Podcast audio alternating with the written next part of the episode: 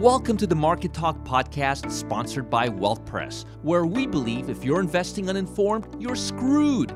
Get the inside scoop on what's driving the markets today and what that means for your money, all in just 15 minutes.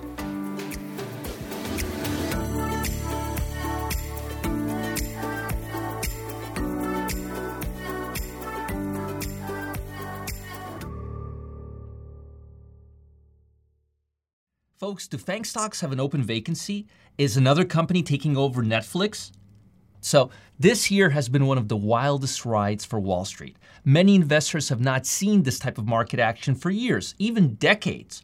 Tech is driving up the market and is up over 25% year to date, while the S&P 500 is down 3% year to date during the same period.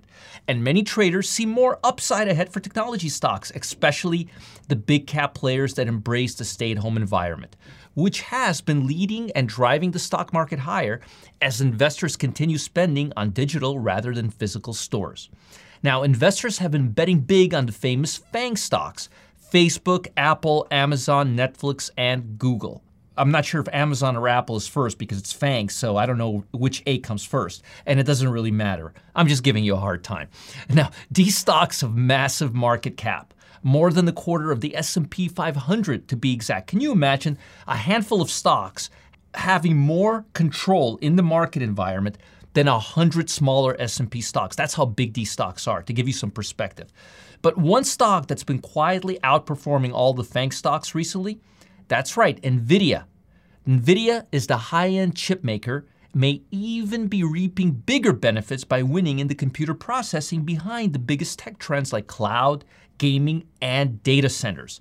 And investors, well, they're starting to pay attention, close attention to all of this. First, shares in NVIDIA are up 79% year to date, which beats Amazon, the best momentum stock out of the FAANG group, which is up only 72% during the exact same time period. That's right, Amazon, we're watching you carefully. Second, NVIDIA now has a market cap of $260 billion, which is substantially larger than the smallest FAANG stock, Netflix, which sits at $223 billion, which means Netflix is going to be evicted.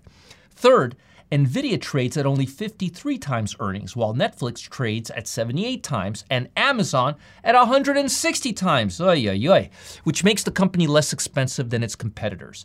But all jokes aside, most importantly, Nvidia's future or their vision for the future of the company. The company understands that its growth making graphic processing chips is limited and it's moving into the cloud computing and data center sectors. Both sectors are less dependent on consumer more, more focused on business to business growth instead of business to consumer future growth.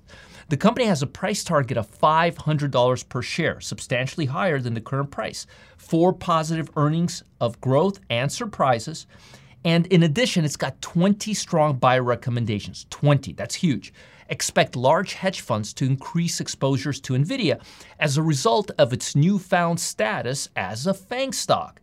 There are funds that strictly accumulate based on market capitalization of the company. And with NVIDIA growing aggressively during the past few quarters, I'm seeing large institutional capital inflows to increase exposure into the stock and cause price to rally over the next few quarters. So keep your eye out for FAANG stocks for its replacement, Netflix versus NVIDIA, and I hope that helps.